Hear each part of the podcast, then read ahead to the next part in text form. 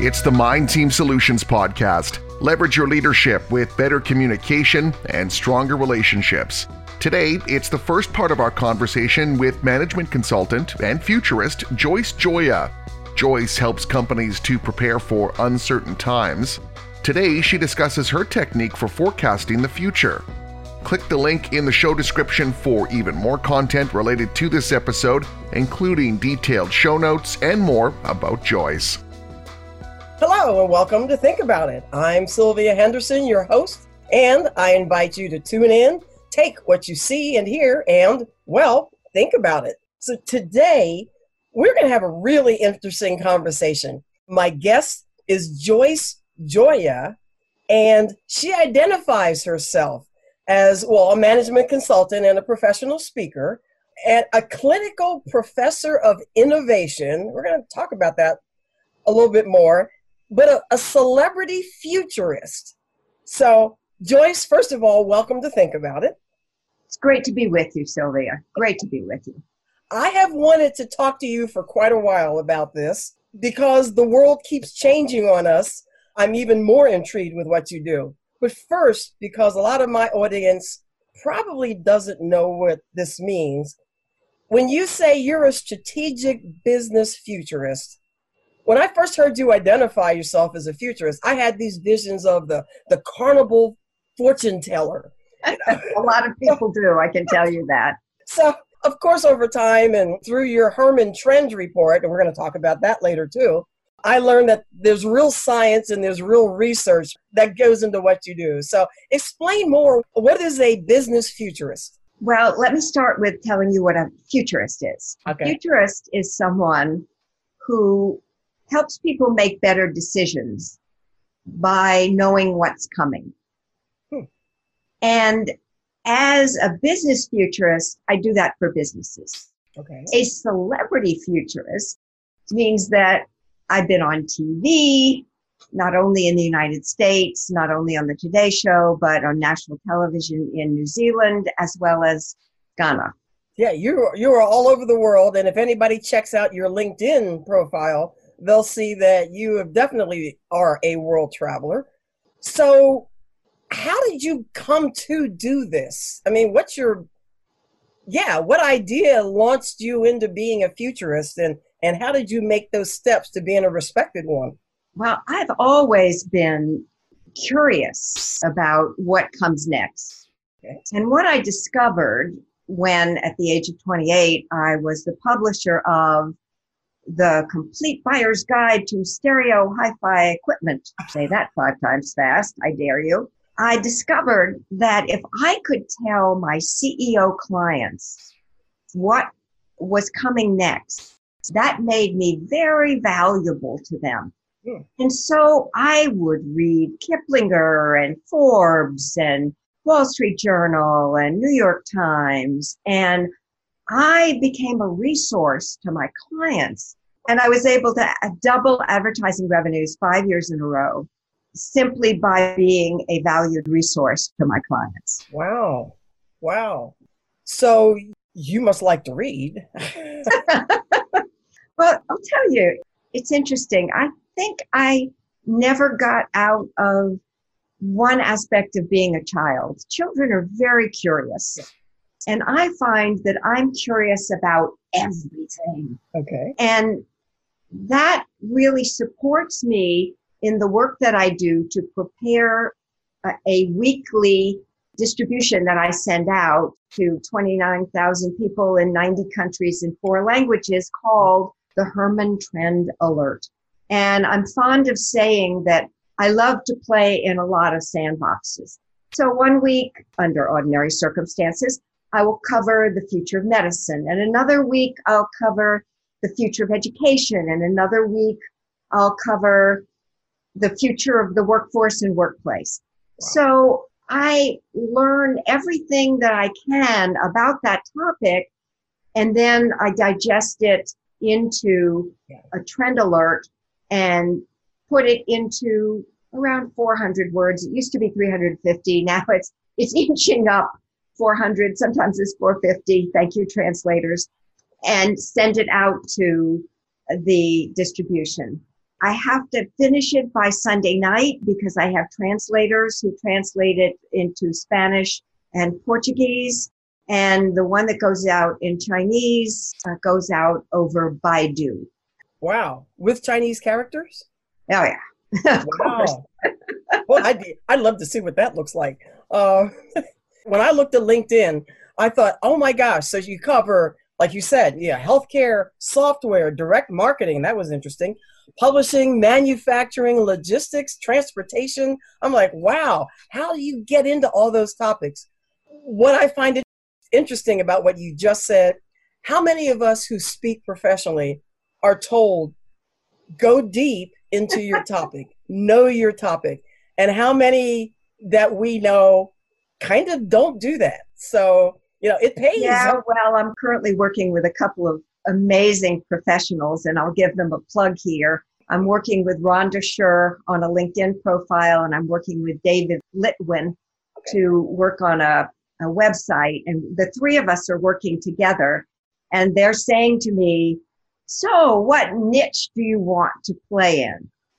And they are really insistent that I choose one. And mm. it's going to be really challenging for me because I'm so fascinated with all different industries. Yeah. Yeah. Pick a lane. Man, that's one of the hardest things when I first started speaking. Pick a lane. So, long before the world encountered COVID 19, you've offered views into the future of life, uh, both in the USA and globally. So, talk about some of what you saw, I'll say, for the months and the years ahead before our global interruption. And you know, you can talk for a few minutes on that one. wow. Okay. So, in other words, what had I forecast and and then we'll go to how has that changed? Yeah. And has that changed or has just the the rapidity of implementation changed? So No, no, no. Many things have changed. Okay. This, this will be a major dislocation of our economy and therefore the workforce will come along. And that will affect how we live and how we interact because that's kind of what we're focusing on now on. So what's our life going to be like? And what did you see it going well, to be like even before? Shall we talk about before and after? Yeah. Let's do the before. So as a futurist, typically you look at what's happened in the past, what's happening now, and project out what might be happening into the future. I think that was forwards for you, right? Yeah. well, yeah. I know it's like the weatherman. You're not quite sure whether he's pointing that way or that way. well, as a professional speaker, I like to to do it right because right. for our audiences, you know, it's it's exactly the opposite from yes. what it is for us. Sometimes some of the newscasters even get that wrong. Yes, the they do. So typically we look at what's happened in the past, what's happening now, and project out a trajectory that does not show typically that things are going to be that different. We don't use the word prediction. A real futurist won't use the word prediction because it doesn't give us enough wiggle room. so we have a range of futures typically. And in fact, many futurists are looking at now forecasting the future in a different way using scenarios, using four different possible scenarios. Wow. And I'll talk to you about that in a second. But if we look at a normal trajectory at, at what we were seeing before January, before COVID started appearing, we were beginning to see some cracks in the economy not so much in the United States, but certainly abroad. And from a, a global view, we, I mean, we're, we're not alone anymore in the world.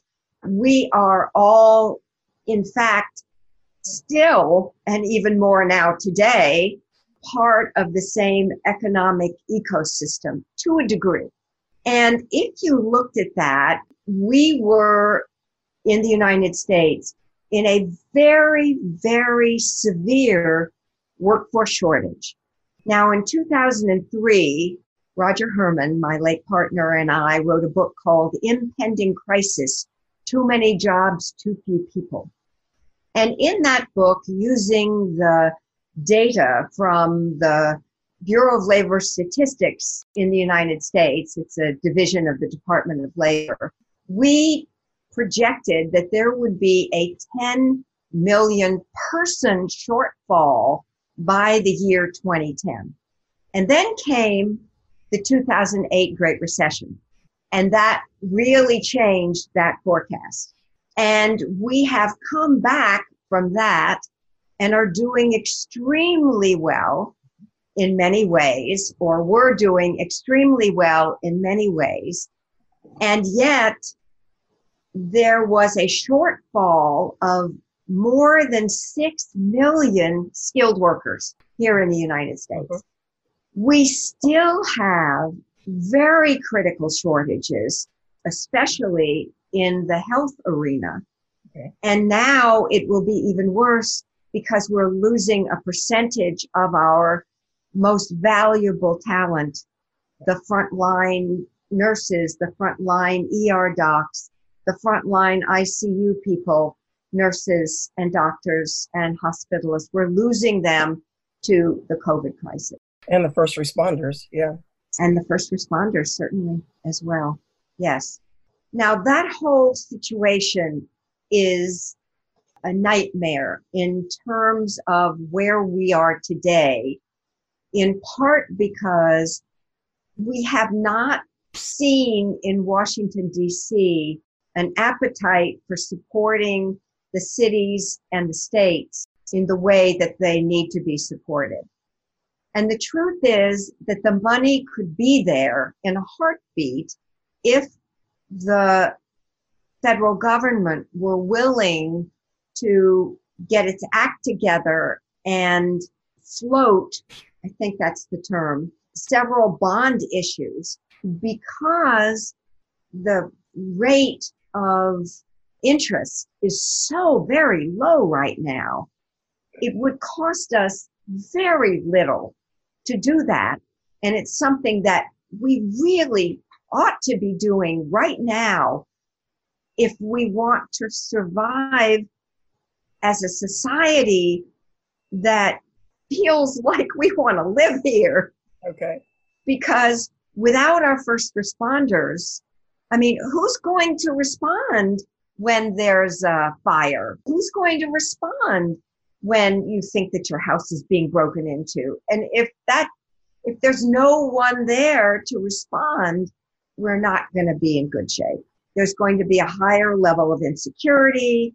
There's going to be a very different feeling. Many of the, the folks who are in those positions right now will be in our job market and possibly not able to get jobs.